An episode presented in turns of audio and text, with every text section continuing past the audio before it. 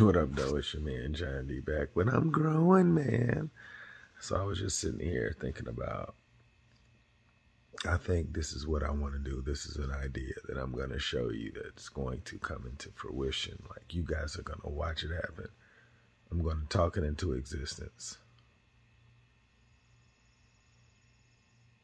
My wife and I are going to, at some point, travel to different cities doing our podcast at venues to support black business where we can get a healthy chef similar to like I am athlete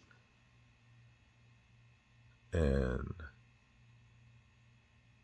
we're going to just promote different places throughout the world I don't want to just say the United States because I believe at some point uh, we'll be worldwide just because of the whole idea of improving a relationship should be everyone's goal.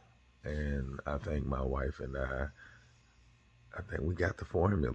So whenever it happens, I'm excited about accepting that responsibility because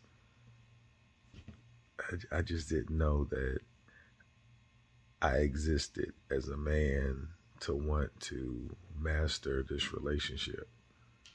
And I don't think we hear that enough. There's so many distractions out there, and I just, I want to be the example.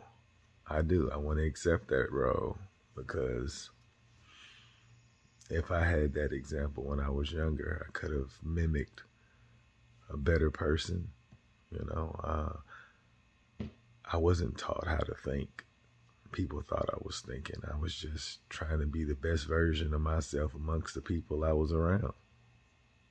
So that's where I am. Uh, I'm just trying to be the best version of myself so my kids will know that this is what it looks like. I'm accepting that responsibility. So.